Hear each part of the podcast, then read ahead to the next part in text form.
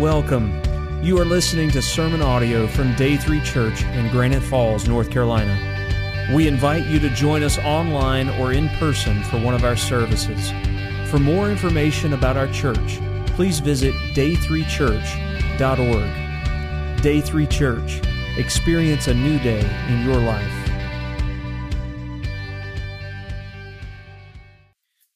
In the letter to the Roman believers that we now call the New Testament book of Romans, the Apostle Paul says forth what is probably maybe the most important doctrinal book in the Bible. He begins with a few introductory comments and moves quickly into his first main topic. And the first main topic was the doctrine of sin. The doctrine of sin was his first main topic. In discussing the doctrine of sin, he clearly, without pulling any punches at all, shows why we are accountable to God, that God is real, that He's there, He's the Creator, that He's the only one that's righteous, He's the only one that's perfect, and that we are not, so we're guilty before Him as sinners.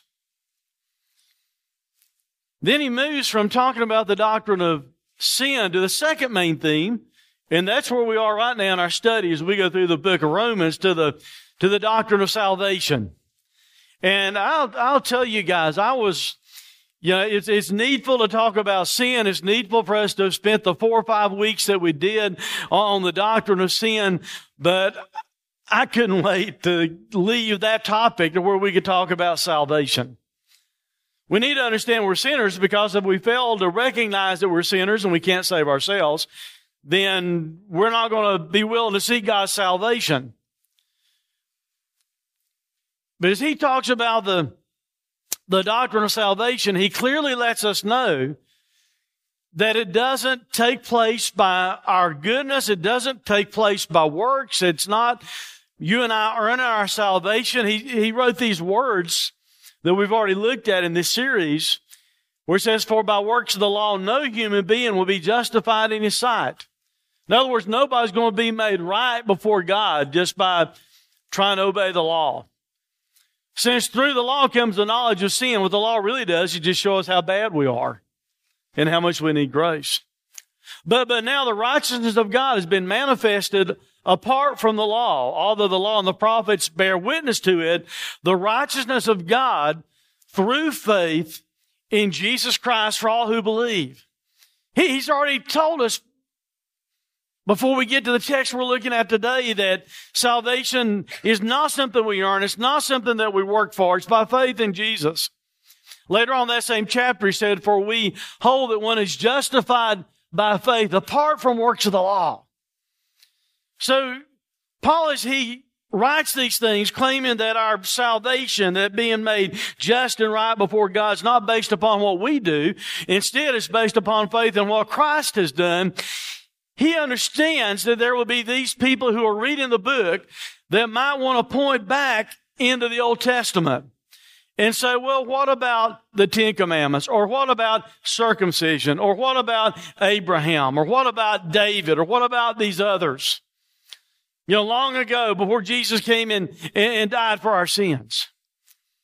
So what Paul does in the verses that we're going to look at today, and we're going to be in chapter 4 today in verse 1 through 12, what Paul does is go into that Old Testament, and he brings up a very famous Bible character by the name of Abraham, and he's going to use Abraham's own example to show us undeniably that Abraham's salvation and our salvation is not based upon works or something we do.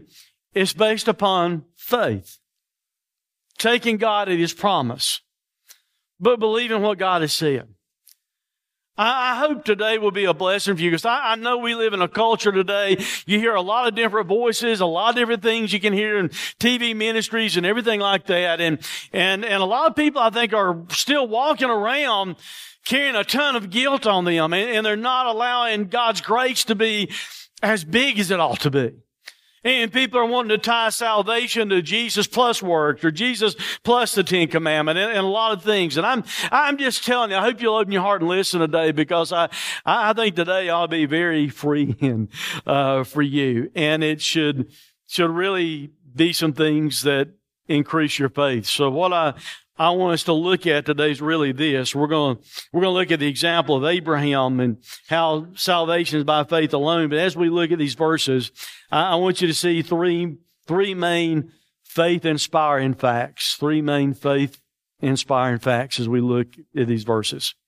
Here's the first fact out of these verses that we're looking at that ought to kind of inspire your faith and increase your faith. And that is that Abraham was made righteous by faith. Abraham was not made right with God based upon works, based upon Abraham being a really good person, based upon ritual or anything like that. Abraham was made righteous completely and totally by faith. And we're going to look at that in verse 1 through 5. To start with, this salvation that we're talking about by faith is illustrated. It's illustrated here. What Paul does, as I said a moment ago, he's going to take Abraham's life, Abraham's own personal experience, how Abraham was made right before God or made just before God, and he's using Abraham as an illustration for salvation being by faith alone. Look at what he writes in verse 1 through 3. What then shall we say was gained by Abraham, our forefather, according to the flesh? For if Abraham was justified by works, he has something to boast about. In other words, if Abraham made himself right before God by good works, then he would have really had something to brag about. And you would have seen that in the Bible, but we don't get that image of Abraham in the Bible at all. Instead, we're told, but not before God. Abraham had nothing in himself that made him so good or right that he could boast before God, saying, look at me, I'm Abraham. He did not have it, neither do you and I have anything in ourselves whereby we can boast before God. But what does the Scripture say? And I want you to kind of file that question away in your mind. We'll come back to that at the very end of the message. But that's a really, really, really important question. You see, your salvation or my salvation, it does not matter what we think or the way we feel or what our emotions might say. The huge question we need to always answer is this. What does the Bible say? It doesn't matter what you think and what I think and what anybody else thinks or what Dr. So-and-so thinks. It matters what the Bible has to say. So kindly file that away. What does the Scripture say? And here's what the Scripture said. Abraham believed God, and it was counted to him, reckoned to him, appointed to him, given to him. The fact that he believed God, it was counted to him as righteousness. Now, In the Jewish way of thinking, and Paul would have understood this, the Jews really, really equated Abraham as being right with God. So much so that the Jews referred to heaven as being in the bosom of Abraham or at the side of Abraham. Jesus himself in Luke chapter 16 even used that phraseology, as though being in heaven means you're in Abraham's bosom. And that's the way the Jews thought about it. So if there's anybody that the Jewish thought would have said, yeah, he's in heaven, they would have thought it to be Abraham, because they even equated being where Abraham is means that you're in heaven yourself also. So that's why Paul is using this as an illustration.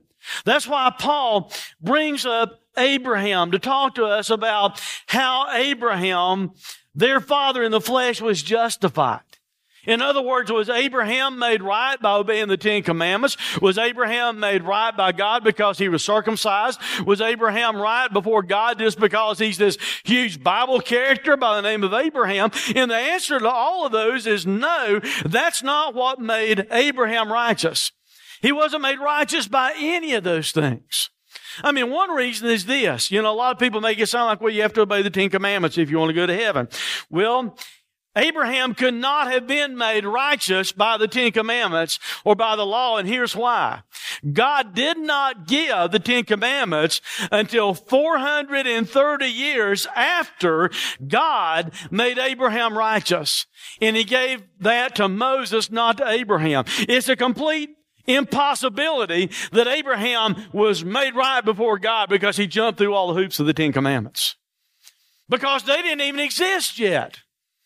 That is not the method that God uses to make us right before Him. The Bible tells us this. I told you the question is, what does the Scripture say? The Bible tells us this. Abraham believed God. Abraham believed God. In the story, the background story that Paul is quoting from is found in Genesis chapter 15. The background of that is God in a vision brings Abraham out, and he tells Abraham, I want you to look up toward heaven, and I want you to number the stars. And he says, if you're able to number them. And then he said to him, God said to Abraham, so shall your offspring be. Now factor a couple things in to make this an amazing statement. At the time, God is making this promise to Abraham that he's going to have that many offspring. Abraham and his wife were both beyond the normal age of having children. So it's not going to happen just by normal physical things. It's almost like this impossible promise is being given to Abraham. You know, he looks at Abraham and he says, you know, count the stars if you can. Another place that he makes this covenant with Abraham says, count the sand of the sea. And that's how large your offspring is going to be. Abraham's over here probably thinking to himself in his flesh, God, do you know how old I am? Do you know how old my wife is? That sounds like it's completely impossible. But instead what happened is this. He, referring to Abraham, because there's a lot of he's here, I want you to be sure you understood the thought of it. He, Abraham, believed the Lord, and he, God, counted it to him, Abraham, as righteousness. Do you see that? The way Abraham was made righteous before God was not by being Abraham the Bible character, or Abraham the circumcised, or Abraham obeying the Ten Commandments and obeying the law. He simply did this. He believed God. He believed the promise of God. He took God at his word, and God counted it to him as being righteous. You see, the reason that's a huge thing for us is this. It might sound impossible to Abraham at his age to have been told, you're going to have this many offspring because he's so old. Guess what? In my mind, it seems impossible to me that someone like me one day can go to heaven. How about you? It seems almost impossible to me that somehow God can forgive me for all of my sins, and that somehow through Jesus dying on the cross, God paid for all of my sin, and by faith in Him, I can be forgiven and have everlasting life. In my flesh, in my logic, that kind of seems impossible, like it might have seemed impossible to Abraham to think he's ever going to have any kids, but here's the deal with it. God does the impossible. And we need to take God at His word, and we need to believe what God says. And when we take God at His word, He counts that to us for righteousness. Let me give you some reasons why Abraham didn't deserve to be counted righteous. Abraham came out of a very heathen culture. He was called by God, not because Abraham was good. God, by His grace, caused Abraham to leave this place that he grew up in, that all they did was worship idols. And God said, Abraham, I want you to follow me, and I'm going to take you to a place that you've never seen before, and I'm going to give that to you as your inheritance. So it wasn't because Abraham deserved it. God, by His grace, called him to follow Him. So Abraham believes God, and he leaves out. But in the process, when they get into Egypt, Abraham lies about his wife being his wife, because Sarah was really pretty. And he said, man, if they think that you're my wife, they will kill me so they can have you. So he lied, and he had his wife to lie about being his wife and instead say that you're my sister. So the reason I'm pointing all that out to you is just to prove a fact. Abraham was a sinner just like you and I are. Abraham did not deserve grace. He did not deserve to be counted as righteous because he himself told that lie. Not just that. Abraham, even though he believed God, him and Sarah got a little bit impatient and thought, we'll help God out just a little bit. So Sarah comes up with her own plan. And Sarah says, look, as old as I am and everything like that, maybe what God means is this. We need to help God out a little bit. Why don't you come over here to Hagar, my maidservant, and you have sex with her, and she will conceive the child, and that must be what God means. But you see, that is not what God meant. God had made a promise, and God intended to keep the promise. Our problem is we think we can help God out even with our salvation sometimes. No, we can't. It's based upon His promise. Matter of fact, the issues that's going on in the Middle East and have for years and years and years and years, hundreds of years, and will continue to go on. You know why that's happening right now? Because Abraham and Sarah tried to help God out. Because there is now a group of people called the Arabs who claim to be from Abraham, and the Jews who are really God's seed through Abraham, and they both have been fighting and bickering all those years over the land right there. Why did it happen? Simply because in a moment's notice, he committed an act that he should have never have committed. The only reason I'm dealing with that is this. I want you to see Abraham did not deserve to be righteous. Abraham, you see, we tend to do this, I think, a lot of times. We'll read about the Bible characters, and we'll get in our mind somehow they're special, or they're so much better than we were, when the truth of the matter is this. God tells us the good, bad, and the ugly about people in the Bible. Abraham did not deserve to be righteous. God made him righteous because he believed God by faith. That's why he's righteous, not because he was sinless, not because he was perfect, because he wasn't. The Bible says that God promised him all those offspring. And the only reason he's made righteous is this. Abraham believed God. He took God at his word, and God counted it to him as righteous. The Hebrew word that's used for believe there literally means this. Abraham said amen. Man, that sounds simple, doesn't it? God said, Abraham, don't pay any attention to the fact that you're old and that Sarah's old. I'm promising you, you're going to have this large number of descendants, and through them, the whole earth's going to be blessed, because through those descendants, Jesus Christ himself would come into this world. And Jesus Christ would pay the sins for all the world. He's telling him, this will happen, and what Abraham does is say this, amen, God. I believe that's the final word. I believe that will happen. But say, that's good for Abraham. What about me? Here's what I'm telling you. Abraham was made righteous not because he deserved it, not because of good works, not because of circumcision, not because of anything he did in his flesh, not because he's Abraham, the Bible character. The Bible tells us clearly, he took God at his word. He believed the promise of God, and God said, because you believe me, I am making you righteous. And that's the exact same thing God does for us. We have to take God at his word that Jesus came to die on the cross for our sins. We have to take God at his word that when Jesus hung on the cross, he paid for all the sins that we've committed, that you and I have ever committed, that mankind has ever committed. Jesus made full payment for the sins of mankind. We believe that he was put in a tomb. We believe he took his life back up on the third day to show that he had done exactly what he said he would do. We have to take God at his word about Jesus Christ. And when you and I believe the promise of God that through Jesus Christ, we have everlasting life, when we believe God and take God at his word. That's how we're made righteous. Scriptures like this in Romans chapter 10. Move ahead, please. Keep going. Because if you confess with your mouth that Jesus is Lord and believe in your heart that God raised him from the dead, you might possibly make it in. Is that what it says? What does it say? You will be saved. With the heart one believes and is justified. In other words, when you believe, you're made just like you've never sinned. And with the mouth one confesses and is saved. Later on, he says this, same chapter. For everyone, aren't you glad it says everyone? For everyone who calls on the name of the Lord, what does it say again?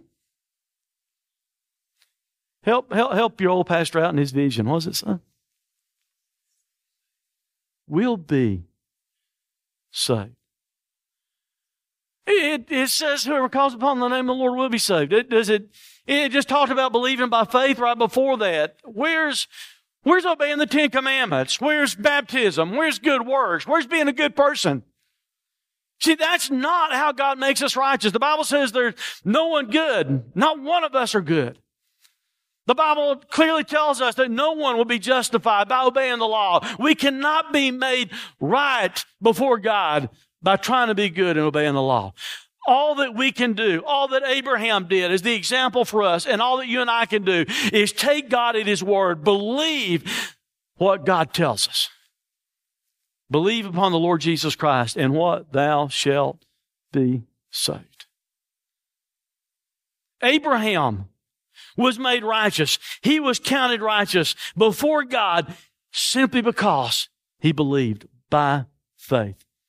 Couldn't be by the law. It didn't even exist yet.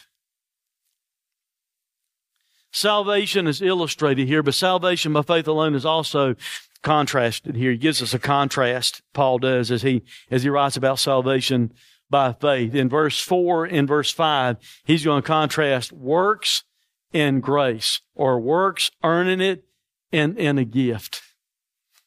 Look at the next slide. Verse 4, he's talking about trying to earn salvation. Here's the contrast that we need to get. You can try to earn it, which is not going to work, or you can accept it as a gift. Look what he says in verse 4. Now to the one who works, his wages are not counted as a gift, but as his due.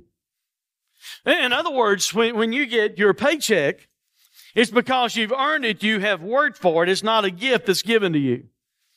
Salvation, on the other hand, God tells us is a free gift. The Bible says it's a gift by His grace that He wants to give us. You cannot earn it. You cannot work for it. So why try to earn it like a lot of people somehow think they can do? They're trying somehow to earn their salvation. And that keeps it from being what God wants it to be, and that's a gift.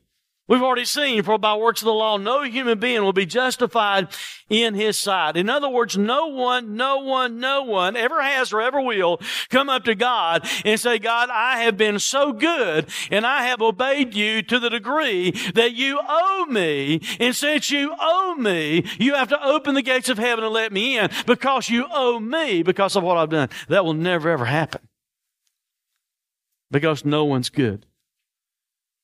Because no one can earn it. No one through their work can earn it. So that's one thing that he's contrasting. They're trying to earn salvation, but that doesn't work. So what we have to do is this. We have to believe and receive salvation. It's not works, it's a gift. So instead of trying to earn it, you need to take God's method, which is believing and receiving salvation. Look what he says in verse number 5. And to the one who does not work, but trusts or believes, Him who justifies the ungodly, his faith is counted as righteousness. Now, I want you to consider the contrast for a minute before I kind of break that down a little bit more. He's given us a comparison or something for you to contrast. You know, which would you prefer? Well, would you prefer a method of where you have to earn your salvation and be good, and you would never, ever fully know when you've done enough, and you're trying to work your way to heaven? Or would you rather have a method of where God says, if you take me at my word, I will give it to you as a free gift? I mean, just which would you rather have? Now, let me illustrate that a little bit more. If I were to tell you that if you work really hard all the days of your life, that you potentially might earn $1 million, or if I were to tell you, I'm going to give you $1 million simply because I want to give it to you, you don't have to work at all, I'm going to give it to you, which are you going to choose? When I said that, we probably had some people wake up for the first time in 6 months. Wait a minute, what did the preacher say today? Did he say something about giving me $1 million? Honestly, which would you choose? If you had to work for it all the days of your life to get $1 million or accept it as a free gift from somebody, which are you going to choose? I don't know about you. I'm going to say, give it to me now, huh? Same thing's true of salvation. You can try and earn it. It's not going to work because no one can earn it. It's not by works of the law. We've already seen that. The only option is to take it as a gift. And yet people keep throwing that back. You've seen the advertisement. I think it's a Capital One that's running the advertisement on TV right now. It's got Jimmy Fallon doing that advertisement. They've had the baby in it, you know, for a few months now. And the idea is everybody likes free money and everything. And he comes up, you know, trying to say, well, give free money to the baby. And the baby always throws it back in his face or breaks a guitar or does something. You know, baby's always saying no. He said, well, everybody wants, you know, free money except the baby. That's the way a lot of people are when it comes to salvation. God's wanting to give it to you for free, and people are throwing it back in His face. Like they think somehow they don't need it, or they don't want it, or they have to earn it. And God wants to give it to you as a free gift. And you see, that's the only way that works. Did you notice what God does in that text? Did you notice this? Next slide. In that text, it said God does what? He justifies who? Man, that don't fit our mindset, does it? I mean, surely God only justifies people that deserve it. Well, the problem is nobody deserves it. The reason God justifies the ungodly is because everybody's ungodly. We all have sinned. We all fall short of the glory of God. God cannot justify us by our works. It has to be by faith. God counts our faith as righteousness, taking Him at His word just like He did Abraham, not you and I trying to work our way to heaven. The words that He is translated in our Bible, some of your translations say counted, some say reckoned, but that word all means the same thing. It means it was put to a person's account. It's kind of like a banking term is what it means. But here's some of the definition of the word that's translated counted when it said Abraham believed God and God counted it to him or reckoned it to him as righteousness. The word means to take an inventory. It means to estimate. It means to reason or reckon. The root word means a reason or a computation. The computation reminds me of a mathematical equation or something. You're trying to compute something out. You know, like you're trying to add something up and get out what it equals. Here's the way God computes salvation. You take me at my word, you believe me, and it equals salvation for you. That's how God computes it. That's God's math equation when it comes to our spiritual destiny. It is that we take God at His word and He reckons us. The root word is also built on from the same word that is translated the Logos. And the Logos means this about Jesus. It means Jesus is the very living expression of the righteousness of God. That's who the Logos is. That's who Jesus is. Now think about that for a moment. That means when Abraham believed God by faith, God counted to him as though he were as righteous as Jesus. And when you and I believe God by faith, God reckons to us or He accounts to us, not that we can deserve it, not that we earn it. No, it's opposite of that completely. It's all that His grace is a free gift. When we take God at His word, He gives us to our account the very righteousness of Jesus Christ. Like I said, it's a banking term. If you go to your bank and you deposit your paycheck, that's something you earned. That's not what we're talking about. We're talking about somebody else going to your bank simply because they choose to, because they want to do it, and they go put money on your account because they want to do it as a gift. See, that's what God does for us in salvation. If He gave us salvation because we earned it like a paycheck to put on our deposit, then that would not be God's grace. And that wouldn't be salvation as a gift. What God does is on your behalf, on your account, your eternity account, whether or not you're right with God, God gives you, He deposits upon your life the very holiness and the very righteousness of Jesus Christ the moment you take God by faith and you believe in Jesus. He gives you the very righteousness of God. Not only does He use Abraham as an illustration of salvation by faith, He uses another Bible character out of the Old Testament. He uses a testimony from King David. So this second main faith increase in fact this morning is found in verse 6 through 8.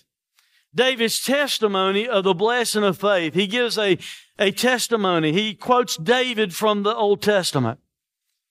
Remember what I said about Abraham. Paul knew that the Jews would have thought really good of Abraham. So that's why he uses Abraham as an illustration. Guess what? The Jews thought really good of King David. So he said, I'm also going to prove to you that salvation is by faith alone, by what David has to say. Now, I want to remind you before I tell you what David has to say that David, in no way, shape, or form, earned salvation or deserved salvation. To start with, he was just this little shepherd boy that when they were trying to choose the king and was going to come out of his family, everybody left at home because they thought he couldn't be the one to begin with. But he was the one. But even though David was chosen to be king, David was not perfect.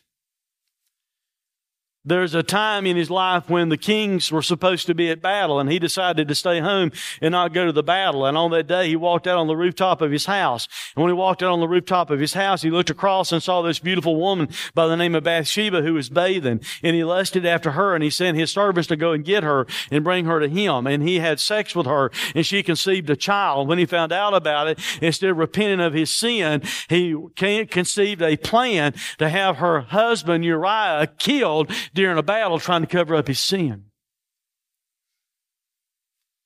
So David, no way, shape, or form, deserved salvation. You understand that? David was not made righteous because of his goodness, because he obeyed God. That's not why he was made righteous. I want you to listen to this testimony of King David, and it's a quote from Psalm 32 in verse 1 through 2, which, by the way, is part of David's repentance psalms. He's confessing his sin that I just mentioned to you, the story I just told. And I want you to listen to two huge, amazing statements that he makes. Here's the first statement that David makes.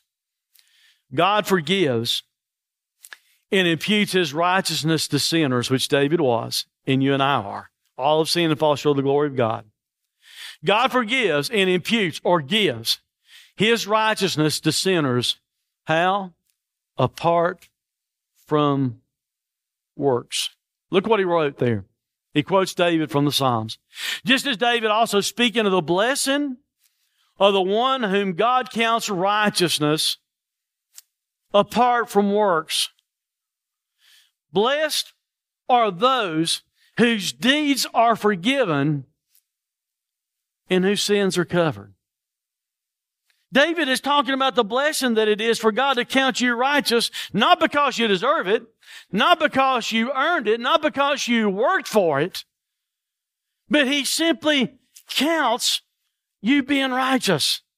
He looks at you and He says, because of your faith in me, I am making you righteous.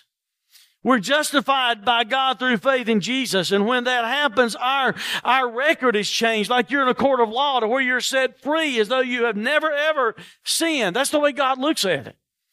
We're all guilty, but the moment we receive Christ as our Savior, He justifies us and makes it just like we've never sinned. And He doesn't do it because of works. He does it apart from works. He does it simply because of our faith. Blessed are those whose lawless deeds are forgiven and whose sins are covered.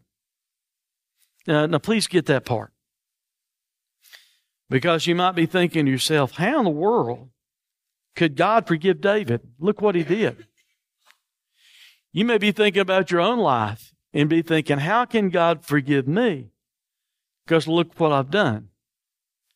Here's how. He covers your sins. Not with a blanket. He covers your sins with the shed blood of Jesus Christ. When you believe in Jesus Christ, God gives you the very righteousness of Jesus. Your sins are covered. God will not see them anymore, cannot see them anymore, because they are completely covered from His view by the blood of His Son. Man, isn't that good news? If it's not for you, you might not be honest with your own life. I tell you what, I'm thrilled to death because I know things that I've done in my life. And I am thoroughly, thoroughly, thoroughly thrilled that He can't see them anymore. And it's not because Lynn Parsons is good. It's exactly the opposite reason from Lynn Parsons being good.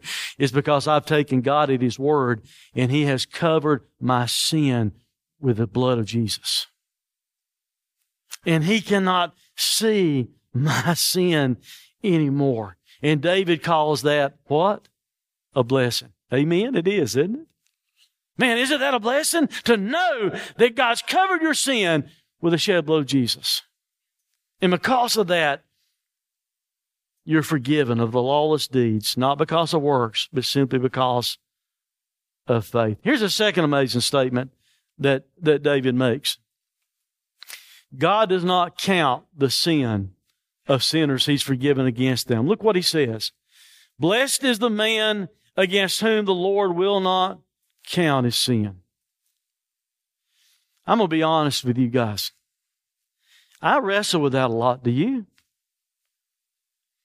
I mean, you know you've believed in Jesus. You know He paid for it on the cross. But be honest. Don't you wrestle sometimes with, yeah, but all this stuff I've done. I mean, you almost get to feeling like God's in heaven and He's got this ledger that He's writing it all down. And one day He's going, look here. I wrestle with that. Even though doctrinally, theologically, I know that's not going to happen. But be honest, don't you wrestle that a little bit? The idea of God in heaven and He's writing it all down. Now, if you don't know Christ as your Savior, you're in trouble. I'm telling you, you're in trouble. That's why you need His grace. But if you know Christ as your Savior, if you've taken God at His Word, if you've believed God and taken God at His Word, He's not up in heaven counting your sin against you anymore. Think about how great that is to understand that through Jesus we're forgiven and we're justified by faith in the finished work of Jesus on the cross. And God will never, ever, ever, ever, ever hold your sins against you. Well, but I thought I have to confess my sin, even though I'm a believer. You do. The Bible tells us that. But you know why you're supposed to do it? It's not so you can keep your relationship with God. Your relationship is sealed in the blood of Jesus Christ. It's so you can maintain the fellowship with Him that you ought to have. I illustrate that like this. There are times you might hurt your earthly father, but guess what? Even though you disappoint your parent, your earthly father, he's still your dad. Doesn't change. You need to say, I'm sorry, Dad, I did this. Not so He'll keep being your father. You need to say, I'm sorry, to keep that fellowship where it ought to be. To where there's not any barrier between you and your parent. You understand the illustration that I'm saying? Same thing is true of us and God. Once you receive Christ as your Savior, He is your Father for all eternity. And relationship-wise, that never, ever changes. You don't need to confess sin in order that you will be saved still. You need to confess it in order just to keep the fellowship where it needs to be. Because the Bible clearly tells us that He will never, ever, ever hold our sins against us. Oh, God's keeping a record. He's keeping a record of our works, not in order that we might be saved. He's keeping a record of our works now as believers, so one day He can reward us. But He never, ever, ever, if you know Christ is your Savior, please get this, please do. Because I'm just like you are, man. I get a boatload of guilt on me a lot of times from my past and how I failed and how I still fail sometimes. And the devil wants to come around and point his finger at us. Need to break the devil's finger off and point it at this passage of Scripture and say what David says here. God will never, ever count our sins against us if we have faith in Him. That ought to so liberate you and help you understand how big the grace of God is. You see, the reason He won't do it is this. 2 Corinthians chapter 5 and verse 21 tells us this. For our sake, He, talking about God the Father, made Him, talking about Jesus, God the Son. For our sake, He made Him to be sin who knew no sin. Perfect, sinless Lamb of God, God in the flesh, sinless. God the Father made Him literally to be sin who knew no sin, so that in Him, in Jesus, we who have faith in Him, is what He's saying, might become the righteousness of God. I call that the great exchange, because right there you have the greatest exchange, trade-off that's ever happened or ever will happen in history. God takes our sin and He gives it to Jesus. God takes the holiness and righteousness of Jesus and He gives it to us when we believe Him by faith. And that's why He'll never count our sins against us. Salvation completely and totally is by faith. It's not by works. Abraham gives us an illustration of that. Abraham was not saved by good works. He was saved by believing God, and God counted him righteous. You and I are not saved by good works. We have to take God at His word, believe in Jesus Christ and what He's done for us on the cross, and God counts that to us as righteousness. And He forgives us apart from works, is the testimony of David, and He does not count our sin against us. Man, you ought to say hallelujah. But I want to close by giving you this third faith increasing fact that you find in these verses. Righteousness by faith is available to some. You gonna let me get away with it? Righteousness by faith is available to who? All. Look at these verses. Verse 9 through 12. Is this blessing? The blessing he's talking about is just what David said, being forgiven without works of the law.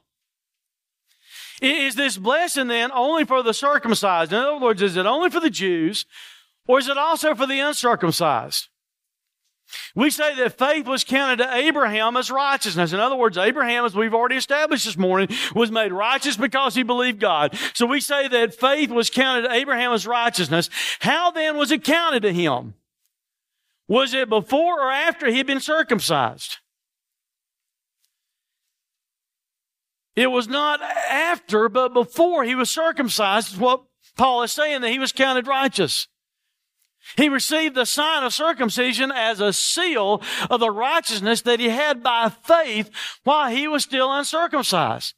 The purpose was to make him the father of all who believe without being circumcised, talking about the Gentiles, so that righteousness would be counted to them as well, and to make him the father of the circumcised, who are not merely circumcised, merely didn't have this outward cut in their flesh, but also walked in the footsteps of faith that our father Abraham had before he was circumcised. Now, I'm just going to approach that and kind of boil it down in a couple of big thoughts. No points or anything to go with this, points for you to write down or anything.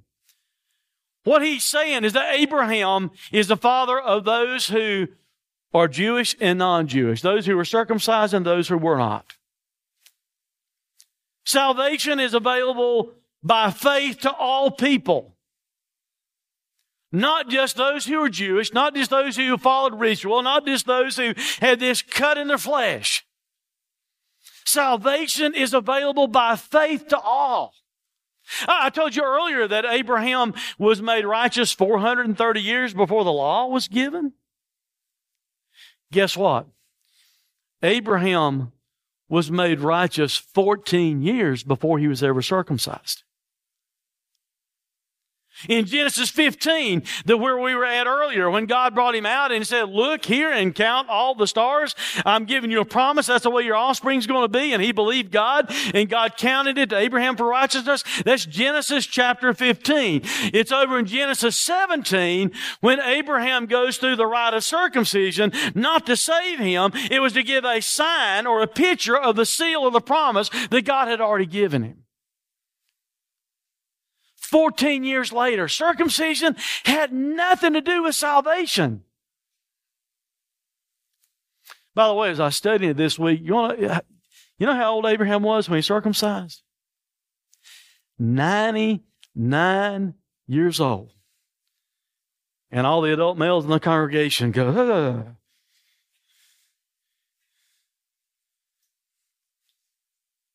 Ouch, 99. But he was made righteous by believing God 14 years before that. And all circumcision is like a sign or a picture of the covenant. It's like baptism for us kind of today. Baptism doesn't save anybody. You're not saved because you're baptized. You're saved because you come to faith in Jesus. You're baptized on the other side of your salvation.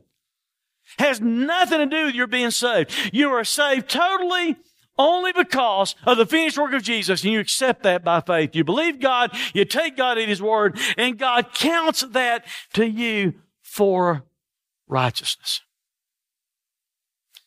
Galatians chapter 3 and verse 5 through 7 says, does He who supplies the Spirit to you and works miracles among you do so by works of the law or by hearing with faith?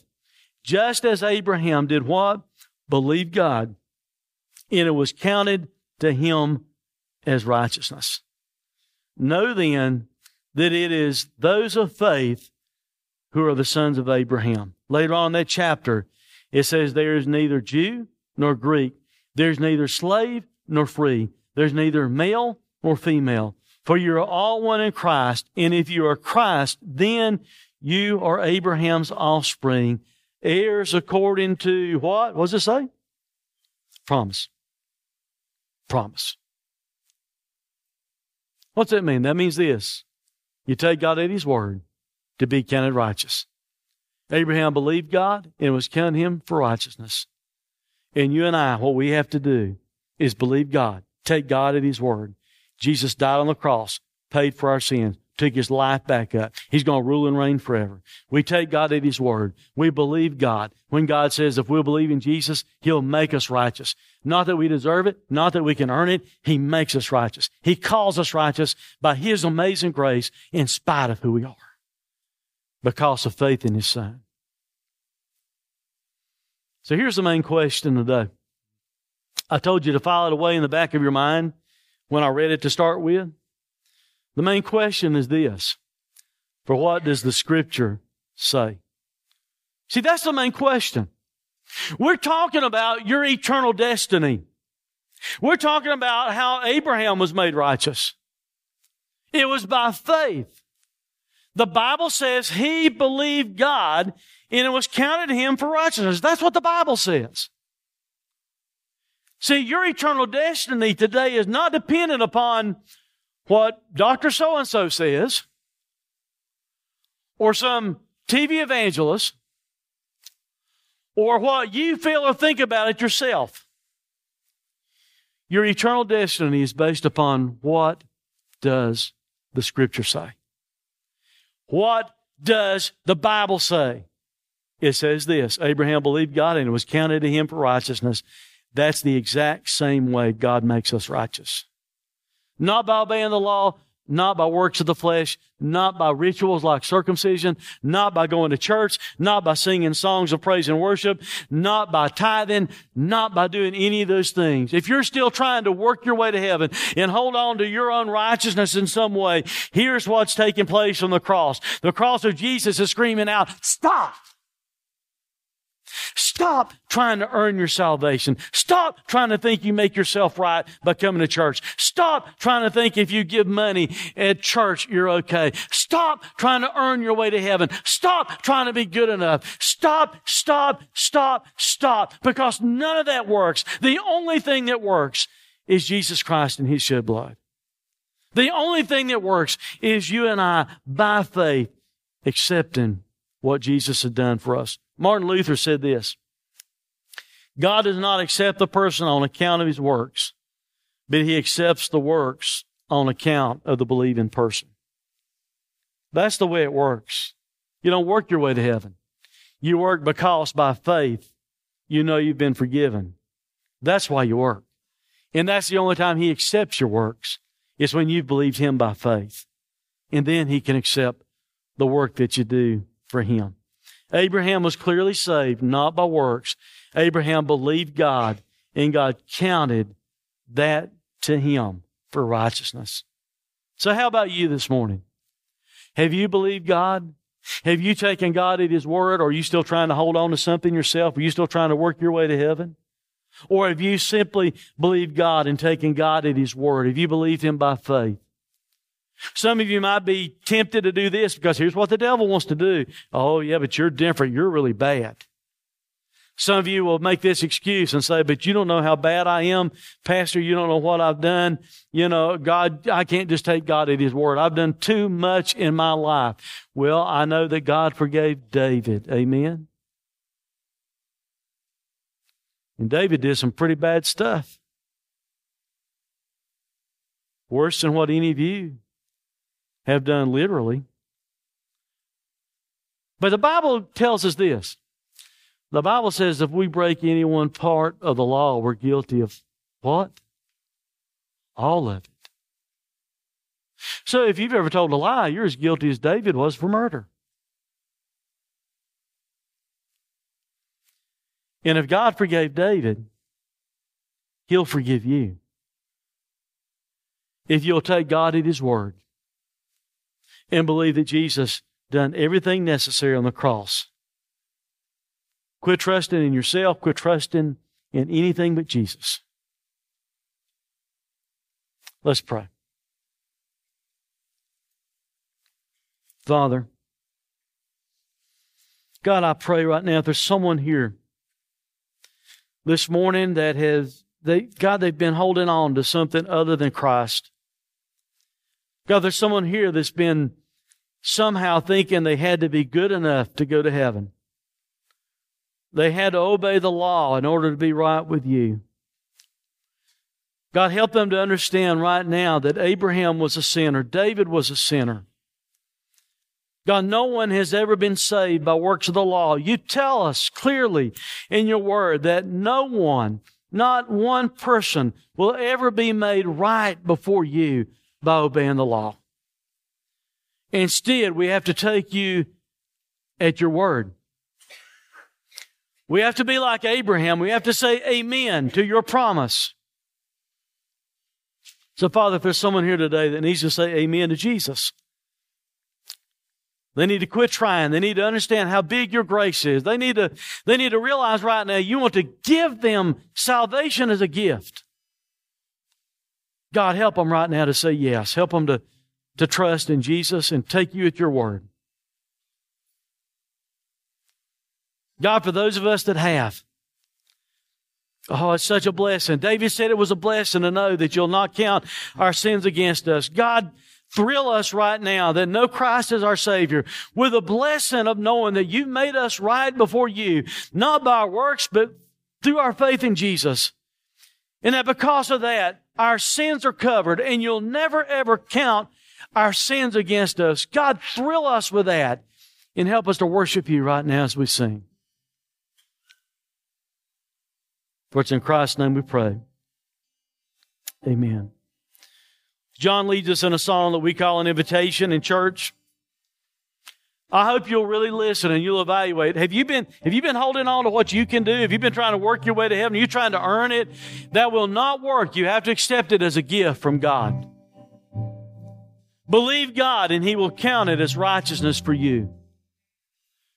If you've never done that, why not do it today before you leave this place?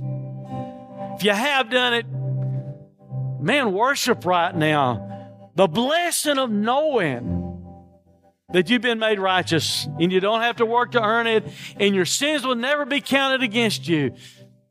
Goodness, you ought to worship right now. Let's stand together. Thanks for listening to this sermon audio production from Day 3 Church. We pray that it has ministered to you. For more information about our location, service times, or other sermon podcasts, please visit us online at day3church.org. Day 3 Church. Experience a new day in your life.